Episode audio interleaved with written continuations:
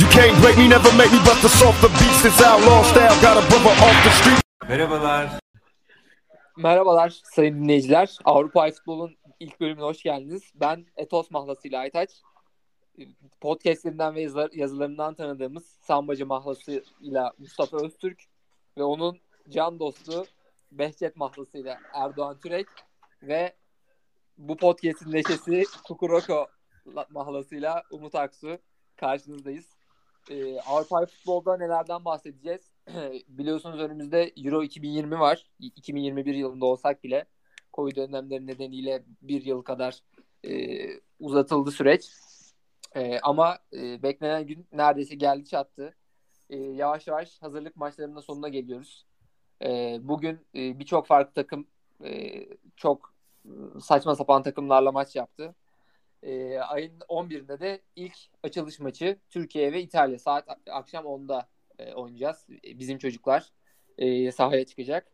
E, isterseniz e, diğer e, podcast mensuplarına e, bağlanalım.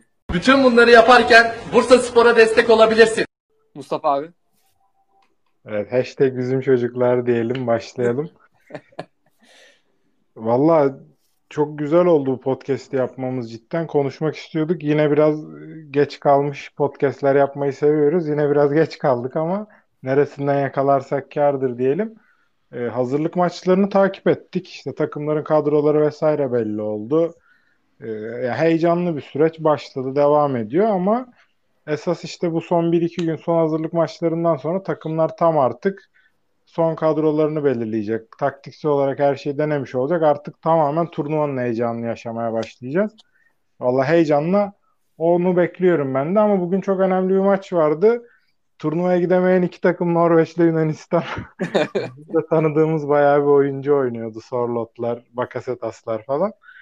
Öyle güzel yani. Milli futbolu seviyoruz ya. Ben hoşuma gidiyor gerçekten milli futbolu takip etmek. Abi Norveç e, Yunanistan maçı için de hashtag bizim çocuklar diyebiliriz herhalde. Pelkas olsun dediğin gibi Bakasetas olsun hepsi e, bizden oyuncular. E, ayın 11'inde tekrar e, edeyim Türkiye İtalya maçı olacak ama Roma'da yani bizim için e, neredeyse deplasman İtalya için e, ev sahibi maç olacak. Erdoğan abi sen e, ne bekliyorsun bu maç için? Öncelikle hepinize merhaba abi. Burada bulunmaktan çok keyif aldım ben de. Umarım çok güzel geçecek program. İtalya için ne bekliyorum abi? İtalya'nın ben silip süpüreceğini düşünüyorum bütün turnuvayı. Ya inanılmaz geliyorlar şu an zaten.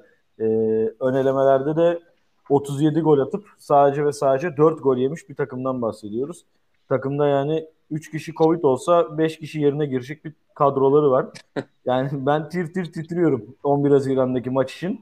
Çünkü biz de özellikle hazırlık maçlarında yani rezalet bir takımdık. Yani bir önceki Avrupa Şampiyonası'nda nazire yapar bir takımımız vardı sahada.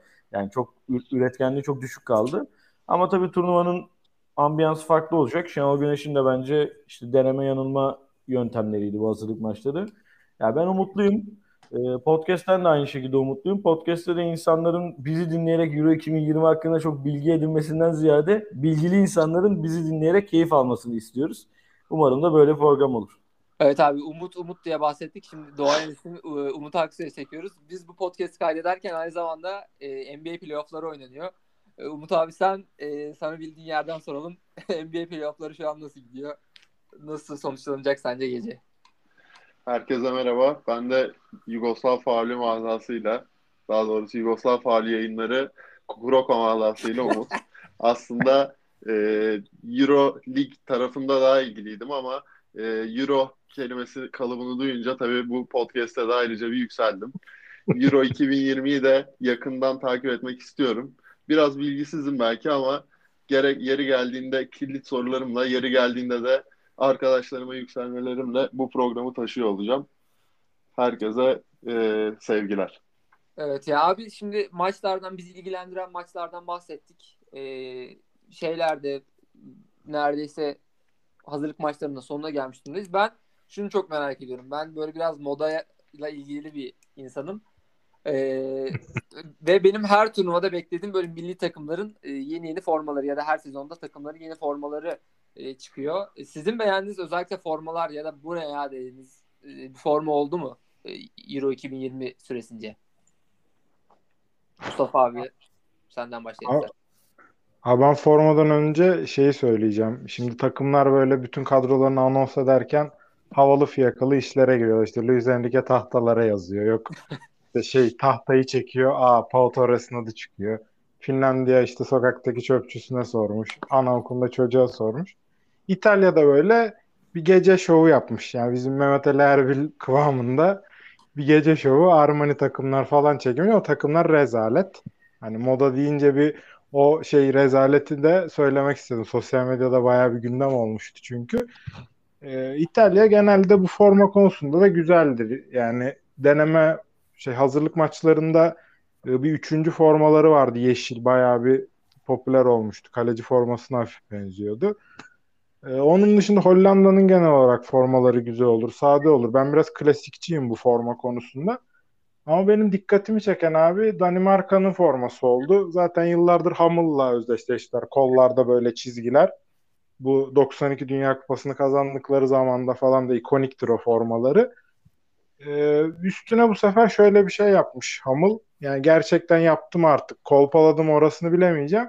Taraftarın sözde milli marşta söylerken ki ses dalgaları formaya işlenmiş. Böyle formada inişli çıkışlı bir ses dalgaları var. Böyle bir anlam yüklemişler. Ya tabii böyle şeyler biraz böyle pazarlama hamlesi. Nike hani yıllardır forma tasarlamaktan artık fikir mikir hiçbir şey kalmadı adamlarda yani. Onları da biraz anlamaya çalışıyorum. Eski Euro 2004'lerdeki gibi böyle yuvarlak içine gelip bir anda patlayan böyle moda bir şey yapsalar çok istiyorum tabii o günleri tekrar öyle ikonik bir forma görmeyi. Abi ben programda önce de bahsetmiştim. Ben ben de dalga geçiyorsun sanmıştım ama ses dalgası olayı sanırım şu an resmiyete bindi. Gerçek ben yani hamıl yetkilileri değil ben konuşuyorum şu an. Böyle yaptık. Abi şimdi ben de özellikle Avusturya'nın e, deplasman formasını çok beğendim.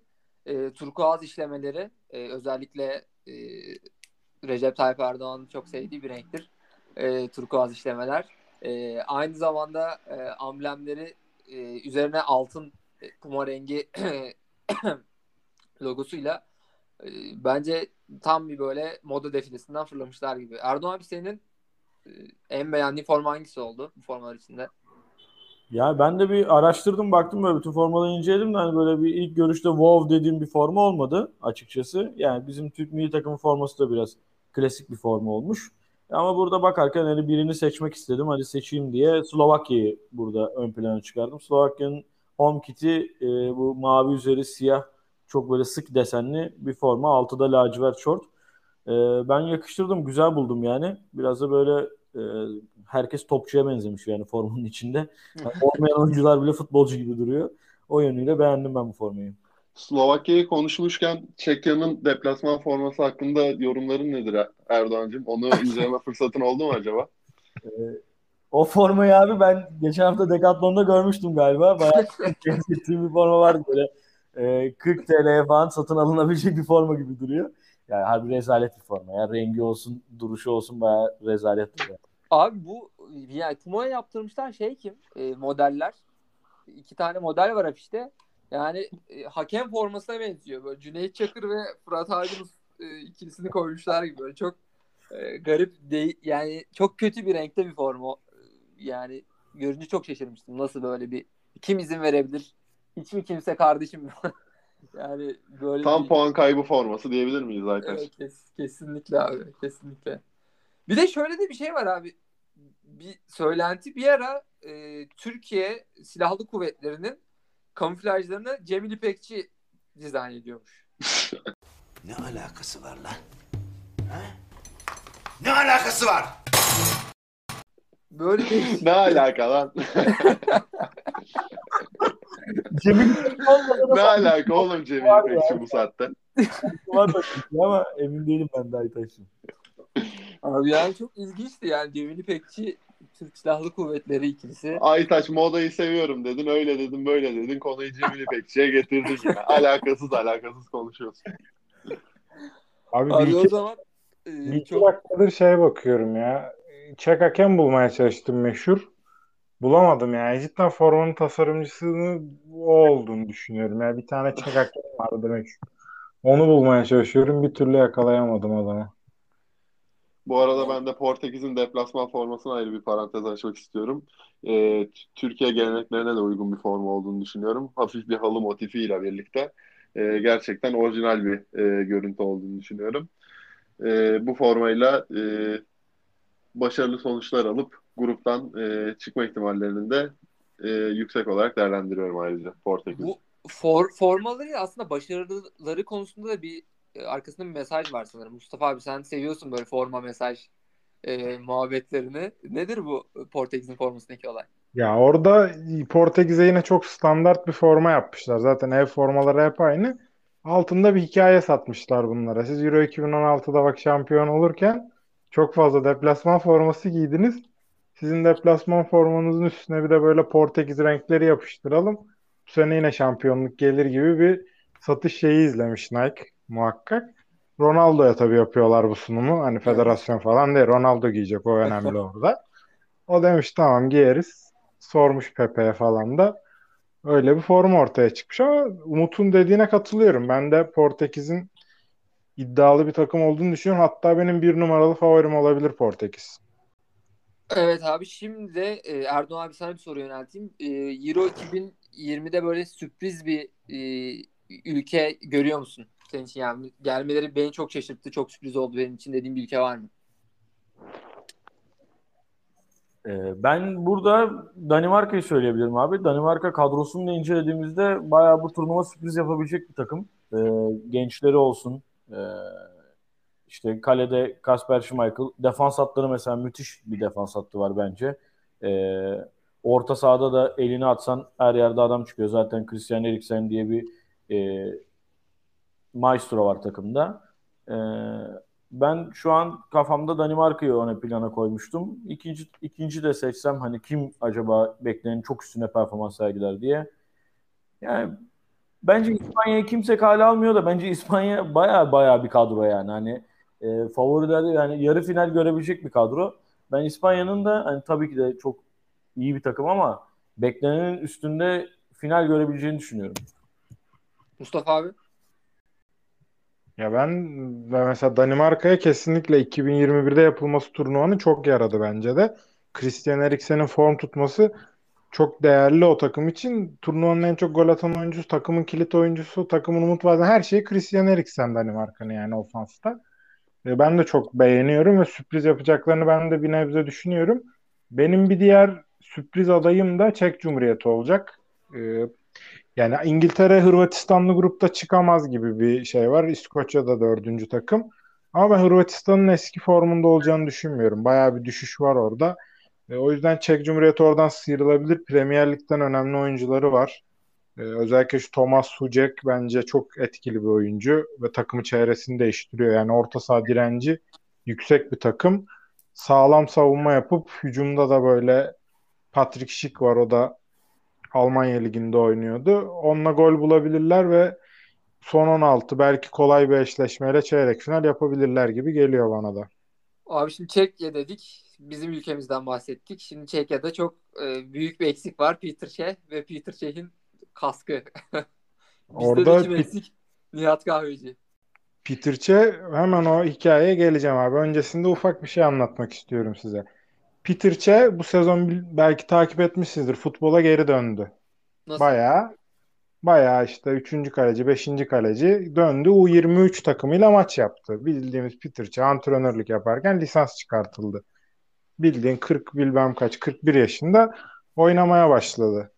Ama bir pozisyon oluyor abi. Yandan böyle bir tane oyuncu var. Bayağı sağlam böyle dinamik bir oyuncu bir orta açıyor Peter Cech. U23 maçında oluyor bu Chelsea'de. Yandan ortayı açıyor abi. Tam o sırada Çeh havada yükseliyor. Top elinden kayıyor. Rakip de yanlış hatırlamıyorsam Watford. Orada da Türk bir çocuk var Thiago Çukur diye. Hadi canım abi. Thiago Çukur'un önünde kalmasın mı top? Bir vuruyor Allah. Çeh bitiyor sonra lisansını falan iptal ediyor o maçtan sonra bırakıyor bir daha futbol. İkinci bırakışı. Bu ilkini zaten biliyor. İlkini Erdoğan anlasın. Bu ikinci bırakışı.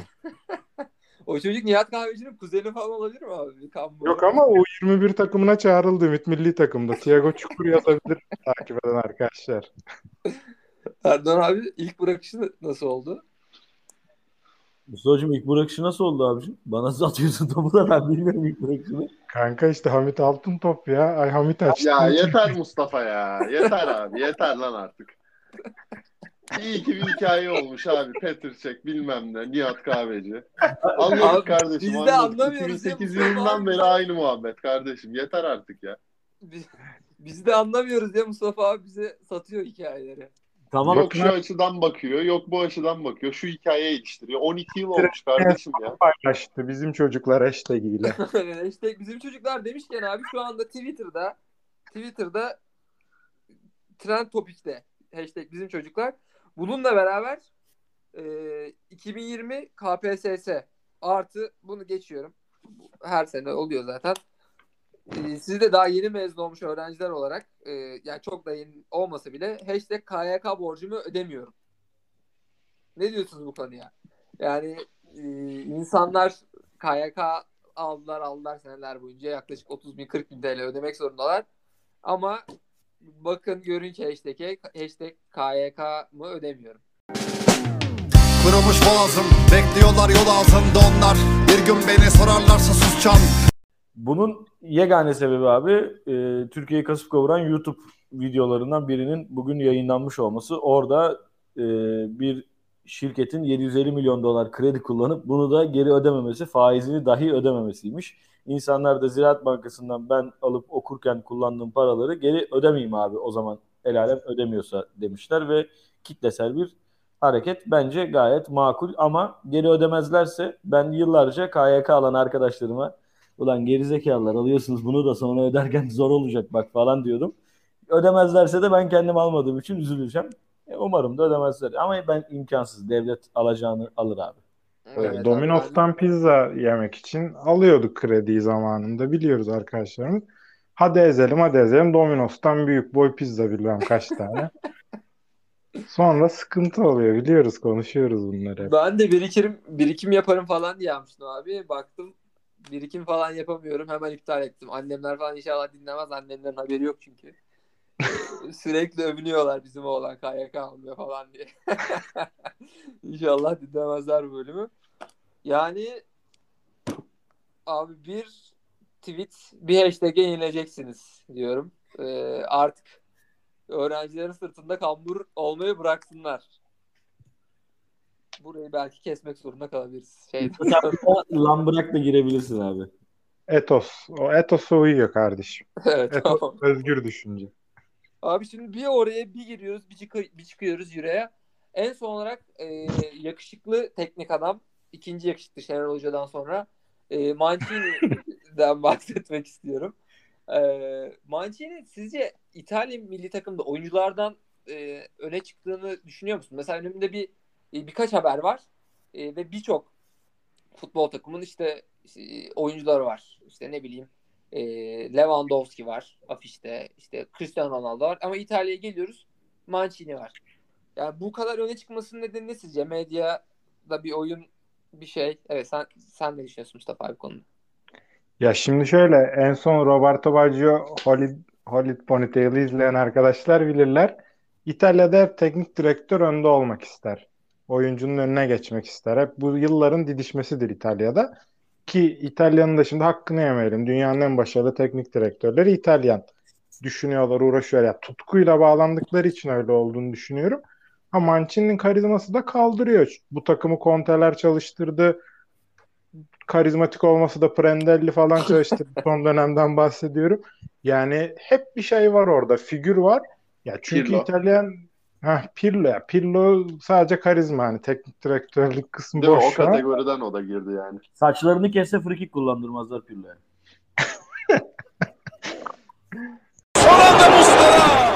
O yüzden Mancini yani ön planda olmayı hak ediyor. Biraz da başsız bir takım. Şu an hani kim yıldız desen Immobile dersin de hani ne kadar yıldız Ronaldo Lewandowski'nin yanında tartışılacak bir şey açıkçası.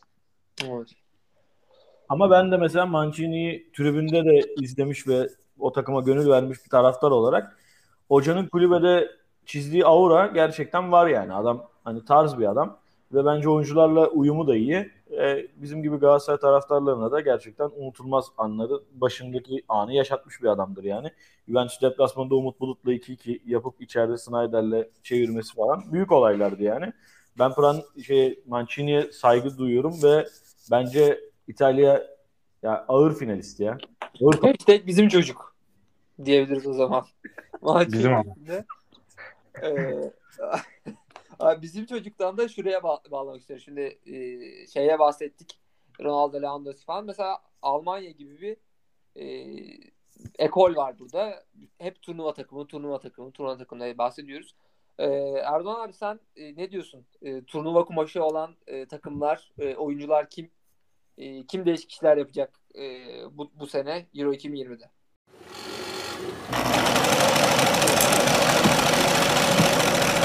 Yani Almanya abi şu an yetiştirdiği gençlerle beraber muazzam bir kadro. Yani e, sadece hücum hattını sayarsan Serge Gnabry, Leroy Sané, Kai Havertz, Thomas Müller, Timo Werner, Kevin Volland.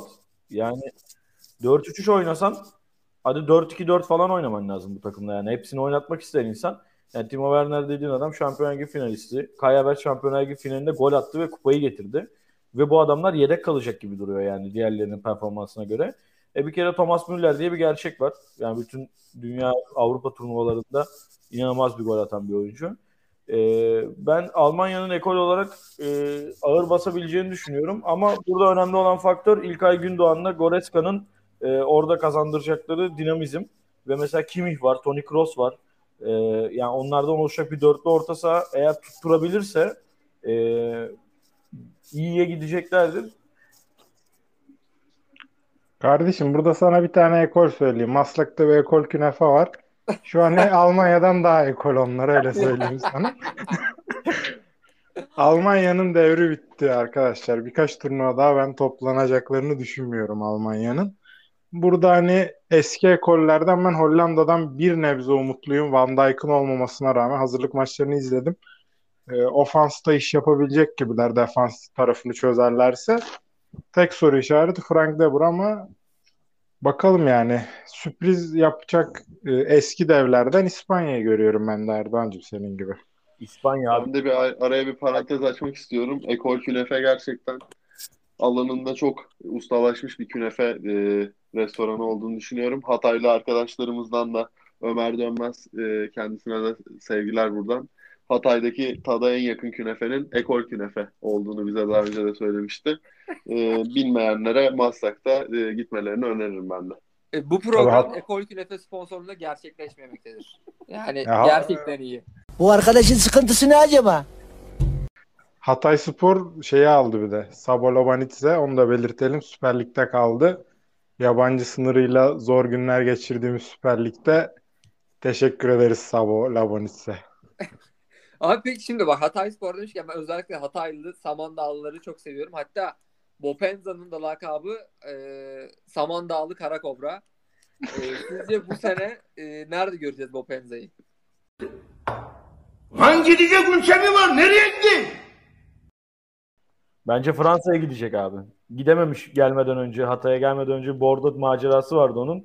Yarım kalan aşklar deyip gidecek. Yoksa Fener alacak yani zaten öyle konuşuluyordu. Galatasaray'ın veya Beşiktaş'ın maddi durumu yetmez o işe. Bence bir Fransa ligine çakacaklar gibi geliyor bana Hatay. 8 Mustafa abi. Abi ben bu Penza'yı Gine milli takımında görüyorum geleceğini. Gine milli takımında kulübede kariyerinin son demlerini yaşayacak. Ya bilmiyorum bana çok sunni bir yıldız adayı gibi geldi. Bu tarz oyuncuları hiç sevmiyorum yani. Emenikeler, Memenikeler bütün ülkenin başı yanmadım bu adamlardan. Artık hani bir yıllık performansla topçu yapıyoruz herkesi. Ama işte yabancı sınırı geldi. Belki biraz daha azalır popülerliği bu Penza'nın diye düşünüyorum. Yani sonuçta çok iyi yerli forvetler var. Kubilay Kanatsız Kuş var. Yeni Malatya'da bir 7-8 milyon verilir şimdi ona tabii yabancı sınırı olunca. O bu Penza'yı alacağım. Onu alırım yani ben. Keşke, Yani yer, keşke yerli, 10 verse de alsa ya. Keşke bir de öyle bir daha yapsa ya. yerli malı yurdun malı abi. Herkes bunu kullanmalı Aytaç. abi, abi bak iyiyiz yani paslaşıyoruz. Paslaşıyoruz seninle. Abi çok kısa Belçika'dan bahsetmek istiyorum. Bu turnuvanın en en en yaşlı takım yaş ortalaması neredeyse 30. Bir yandan da baktığımızda Türkiye'de en, İngiltere ile beraber en genç kadrolarından biri. 24 küsür 25 küsür yaş ortalaması var. Ee, Belçika'nın bu kadar yaşlı bir kadroyla e, katılmasına ne diyorsunuz? Erdoğan abi. Abi orada zaten defans hattı ortalamayı bayağı yükseltiyor ya. Tobi Alderweireld, Jan Vertonghen bir de Vermaelen geldi bir de yani. Abi adamlar 35, 34, 32 yaşlarındalar. Ee, o bayağı bir arttırıyor onların şeyini. E bakınca da böyle hani yeni gelen bir genç kim uçar kaçar diye bakarsam da vallahi çok da bir isim yok. Hani bir Yeremi Doku diye bir genç yıldız var. O da ne kadar süre alır bilinmez. Onlar da yine Lukaku ile Eden Hazard'da bir şey yapmaya çalışacaklar ama ben çok boylarının uzun olduğunu düşünmüyorum bu, bu turnuvada. Abi şimdi e, genç yaşlardan bahsettik. bahsettik. E, turnuvanın en genç takımlarından biraz da Türkiye'den bahsedelim. Çağlar, e, Merih, e, Ozan gibi böyle çok genç yeteneklerimiz var. E, Mustafa abi Türkiye'nin bu genç e, yapılanması hakkında ne, ne düşünüyorsun? E, malum bir kanalda e, yaşlı şeylerden biri, yorumculardan biri demişti ki e, önümüzdeki Dünya Kupası'nı hedefliyor Şenol Hoca. Sence bu bir hayal mi yoksa neden olmasın mı? Yani bir yandan en genç turnuvanın takımı iken hocamız da turnuvanın en yaşlı hocası. Ellerinden öperiz Şenol hocamızın da buradan. Ee, yani bence öyle bir hedef var. içinde kalan ukde var. Gelirkenki amaçlarından biri de muhakkak hani dünya üçüncülüğünün üstünde ne başarı var ya Avrupa kupasına gitmek daha kolay orada bir şampiyonluk. Ya da işte iyi başladığımız Dünya Kupası eleme grubundan Dünya Kupası'na giderek yani orada bir başarı. Bunlar çok zor büyük şey hayaller değil.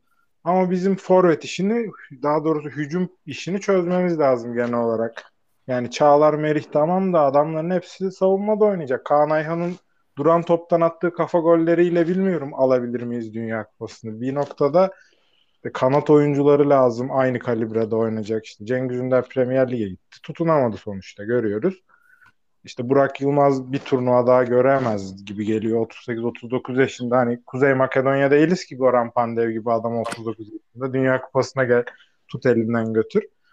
O yüzden Mustafa, Yusuf Yazıcı'nın Yusuf Yazıcı'nın kariyeri açısından bu turnuvanın e, öneminden birazcık bahsedebilir misin? Abi Yusuf Yazıcı benim hani kendisi tarz olarak çok beğendiğim bir oyuncu değil. Ne oynadığı çok belli olmadığı için. O yüzden Erdoğan lütfen Yusuf Yazıcı'yı anlatsın. Ben hani turnuva öncesi antipatik olmak istemiyorum burada. Abi Yusuf ya tam çok özel yetenek bir oyuncu yani. Hani 20 üzerine özel yeteneği 18 herhalde açıp bakmanın profiline ama öyle bir şeydir yani. Ee, özellikle vuruş stili muazzam bir oyuncu. Ama tabii istikrarı, e, bazen aldığı sorumlulukları gerçekleştirebilmesi havada kalıyor. Tamamen sırtına dayanıp gidemezsiniz Yusuf Yazıcı'nın. Ama burada eğer kariyerinde bir basamak daha arttıracaksa bu turnuva onun için bence çok önemli. Çünkü Lille'de çok güzel bir yerde, çok güzel başarı da elde etti. Yani şöyle bir çıksa gelişine bir tane böyle uzaktan bu destek ayağına yatarak bir pozu var ya onun. Hani öyle bir gol atsa mesela e, böyle bir 25'e 30'a falan gitse çok güzel bir level atlar bence. Vallahi inşallah. Ben bir de şunu çok merak ediyorum. Siz daha hakimsiniz diye. Mesela çift pasaportlu e, oyuncular var. Mesela Kante. E, Afrika'daki takımına gitmek yerine mesela Fransa milli takımını seçti. Siz bunu doğru buluyor musunuz? İnsanın doğduğu yer midir, doğduğu yer midir? Ben ne bileyim yani sanki doğduğum yere gitmenin daha doğru olduğunu düşünüyorum. Ne diyorsun? Ne diyorsun çifte pasaportlu e, oyuncular için? Lan bırak be lan bırak. Lan bırak. Lan bırak. Abi orada şöyle bir durum var hani iki kardeşin farklı ülkede oynadığı senaryolar var. Babanın Afrika'da oynadığı, oğlun Avrupa'da oynadığı. İşte oğlun Afrika'da oynadığı, babanın Avrupa'da oynadığı bir sürü senaryo var. Yani çok karışık bir şey. O gerçekten bence işte aidiyetmiş, ruhmuş, şumuş hiç, de, hiçbiri değil. Bence biraz kariyer planlaması. Yani sonuçta bu milli takımda bir podyum futbolcular için gidip hepsi böyle vatan millet Sakarya diye maça çıkmıyorsun yani. Futbol oynuyorsun en nihayetinde. Hatta yakından bir örnek vereyim. Manchester United'ın altyapılarında Hannibal Mecbi diye bir arkadaşımız var. 14 yaşında 10 milyonun üzerinde bir bonservisle Monaco'dan United'a gitmişti. şu an gelişim sürecinde Fransa 6 yaşlarında oynadı. Ya bu büyük bir potansiyel. Muhammed Demirci, Aytaç. Evet Hatırlarsın. yaş grubum. Aynen ATV'de top sektir falan o tarz bir.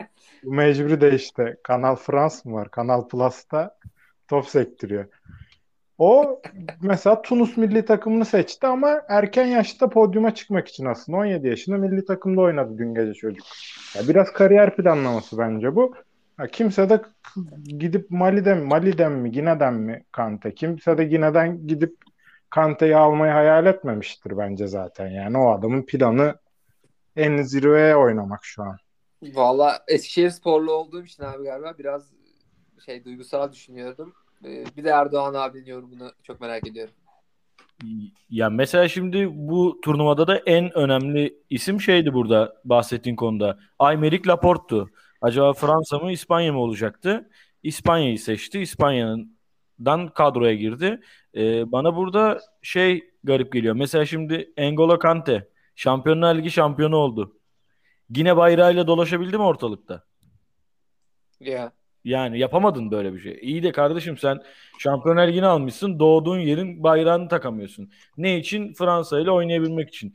Bana biraz daha böyle milli duygular en azından profesyonel kariyerde tercih edilmesi gerekiyor ya. Mesut. Mesut Özde sesleniyorum abi buradan. Yani Türk milli takımı bırakıp e, Alman milli takımını seçti. Kariyer kariyer diye Fenerbahçe'deki performansını görüyoruz. Her cuma bir hikaye. Her kandilde, her bayramda bir story. Yukarı kaydırmalı. Yani şimdi de şov yapıyor abi. Tribünlere oynuyor. Bakalım Fenerbahçe'de umduğunu bulabilecek mi önümüzdeki yıllarda? Yanlış adam, yanlış zaman, yanlış seçim. Göreceksin. Abi şimdi moda moda moda dedik. Formaları eleştirdik. Şimdi bir de e, bireysel olarak öne çıkan e, yakışıklı tarz futbolcular var. Hani ne giyse yakışan e, futbolcular var. Mesela Çek Cumhuriyeti'nde olup o deplasman formasını giyip üzerinde iyi durabilecek bir oyuncu var mı? Ben böyle bir oyuncu arıyorum. Var kardeşim Da- David Luiz cosplay var. Alex Kral diye bir arkadaşımız orta sahada. Aa, Evet çok Ben- özür dilerim. Ee, e, çok bölüyorum. Ee, Panini oynuyorum ben şey e, Umut abi Erdoğan abi, hepimiz beraber e, çocukluğumuza gidip böyle e, Panini kartları biriktiriyoruz. Umut abi gerçek hayatta biriktiriyor. Biz olarak daha bugün çıktı kral bana. Kral yani. Bunu Tam da bir. David Luiz. O, o taşır gibi formayı. O taşır gibi bir vibe veriyor bana. Ama ben şeyden bahsedeyim bak burada ben e, hazırlık maçlarının özetlerini izliyordum geçen gün. İşte İskoçya Hollanda maçına denk geldim. Bir tane adam var forvette. Adam uzaktan yanıyor ya. Böyle hani santrforum ben işte saçları kısa sarı slim shady tarzı boyamış sarıya kısa. İşte her yer dövme falan. Bir de hani İskoçlar daha çok böyle sakal falan hani öyle bir tarz güderler. Çok enteresan geldi adam bana. Bir araştırayım dedim. Adamın adı Lyndon Dykes diye. Q- Queen Park Rangers'ta oynuyor. Hani iyi de bir topçuymuş. Hani bildiğin final kadrosuna kalmış İskoçya'nın. Abi adamın bir girdim Google'da eski fotoğraflarına. Bildiğin Dennis Rodman çıktı adam. Saça böyle renkli benekler falan yaptırmış. Maviye boyatıyor, pembeye boyatıyor. Acayip sıra dışı bir arkadaş. İlgilenenlere öneririm yani. 1.88 boyuyla Lyndon Dykes renkli bir kişilik bence. Erdoğan abi. Abi ben burada zaten e, turnuvanın da en büyük favorilerinden İtalya'nın forveti Ciro Immobile diyorum abi. Aileye adanmış bir hayatı var abimizin. E, bir tane model yengemiz var. Melena diye. E, güzel de bir yenge. E, üç çocukları var bunların. E, Ciro Immobile böyle dövme falan da seviyor. Ve güzel de dövmeleri var. İlk kızını koluna bir dövmesini yaptı. Portresini. E, şimdi bu turnuva için de özel göğsüne, kalbinin üzerine e, aileyi dört tane insan işte, iki tane çocuk anne ve baba olarak çizmiş. E, kendi ayağında da futbol topu var. E, bana böyle bir aidiyet duygusunu hissettiren futbolcular güzel geliyor ya. Ailesiyle ilgili bu kadar adam hani deliriyor falan. Hoşuma gidiyor. Ben Ciro Immobile'yi de yakışıklı da bulduğum için bence en tarz oyuncuların başında o geliyor. Abi yani turnuvaya özel dövme yaptırmak da ne bileyim böyle lisede sevgilinle dövme yaptırmak gibi yani. İki ay sonra ayrıldıktan sonra böyle tamamen kalıcı olacak kalacak. Şimdi bakacağız. Aytaç hangi dövmeyi yaptırdın en son? Anlat bakalım. Yani böyle girişimlerim oldu ama e, çok hızlı vazgeçtim e, bu durumda. Şükür şu an. Ya şükür değil tabii de yani e, herhangi bir dövme yok vücudunda. Herhangi birine ait bir şey de yok. Kanka boyuna bir tane hemen Avrupa iyi futbol. Bu program gibi. Her bölümde bir tane abi Çentik atıyoruz. Gözün altına çentik her bölüm. Ay şey Ezel gibi gözümün üzerine de hepimizin linkleri Etos Sambacı Behçet. Sol sol göre de Kukuroko. Kukuroko'yu ayrı tutman beni sevindirdi Aytaş. Programı kapatmadan hani bu bölüm böyle tarz dedik bilmem ne dedik şeyi de söylemek istiyorum. Yani düşük kramponlu oyunculara da ben bayağı bitiyorum. Çok tarz oluyorlar. İşte bu turnuvada da Grealish, Memphis Depay bu tarz hani bizim Türkiye'de Sosa'dan biliriz. Böyle sanki dizlik tozluk yokmuş gibi indirirler. Onlara da bir parantez açalım dedim. Gözlerimiz üzerinde onların da. Estetik şeyler bekliyoruz onlardan. Ee, evet abi istiyorsanız e, son bölümde çok kısa bir şekilde e, haftanın e, golünden bahsedelim.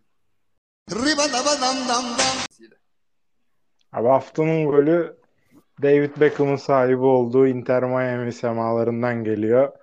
Inter Miami'nin 9 numaralı oyuncusu Şeyma Subaşı Zamalek kalecisi Medo'yu avlıyor. Skoru 1-0 yapıyor. Valla evleniyormuş Şeyma Subaşı ablamız bir kere daha. Ne diyelim mutlu olsunlar da arkadaş Mısırlı arkadaşın adı sanı bir şey belli değilmiş diye okudum haberler ne iş yaptığı hani bir anda Sedat Peker onda adı da geçebilir falan. Değişik bir şeyler olacak bakalım orada. Aman Erdoğan abi. Ben de okuduğum bir magazin haberi e, Cem Yılmaz 8 yıl önce boşandığı eski eşine 8 yılda ödediği aylık 10 bin dolarlık nafakanın artık yeter deyip çünkü 1 milyon dolara yaklaşmış abi şu ana kadar verdiği para. E, demiş ki 40 bin TL yapalım. TL bazlı olsun. Bununla ilgili dava açalım. Yani borçları TL'ye çevirmiş. Eğer bir kulüp yönetseydi taraftarlar severdi. Abi avukatı hemen yönlendirelim bizim Emre Akbaba'nın sözleşmeyi. Çözsün.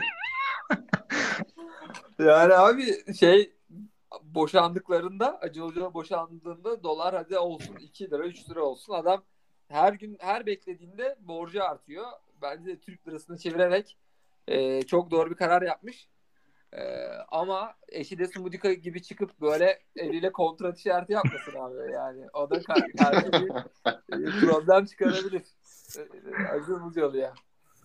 Cem Yılmaz, Umut abi- Cem Yılmaz. Pardon Cem Yılmaz. Ha, Cem Yılmaz. Ha, sen Acun'a dedin tamam. Neyse keseriz onu. Ya, aynen ikisi de olur. ikisi de olur. Ee, Umut abi son olarak sana bağlanan e, şey durumu nasıl? NBA'de playoff. NBA'de playoff aslında bir aylık kızıştı.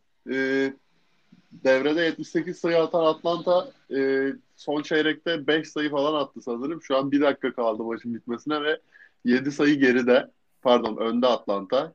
30 sayılık farkı 7 sayıya kadar düştü şu anda. İnanılmaz bir maç sonu bizi bekliyor bu tarafta. Ama asıl tabii gözlerimiz Eurolig'in gözdesi. Bir numaralı gururumuz Luka Doncic'in e, akşam e, Kawhi Leonard'a karşı çıkıp e, basketbol dersi vereceği 7. maç üzerinde olacak. E, playofflar konusunda da e, son gelişmeler için tekrardan bilgi veriyor olacağım size. Evet abi o zaman son dakikaları izlemek adına çok da uzatmayalım podcast'i. Hemen sonlandıralım. Ee, sayın dinleyiciler Avrupa Futbol'un ilk bölümüne ilk, bölümünde bizimle olduğunuz için çok teşekkür ederiz. Ee, sonraki bölümlerde görüşmek üzere. Kendinize iyi bakın. Bu ne oğlum?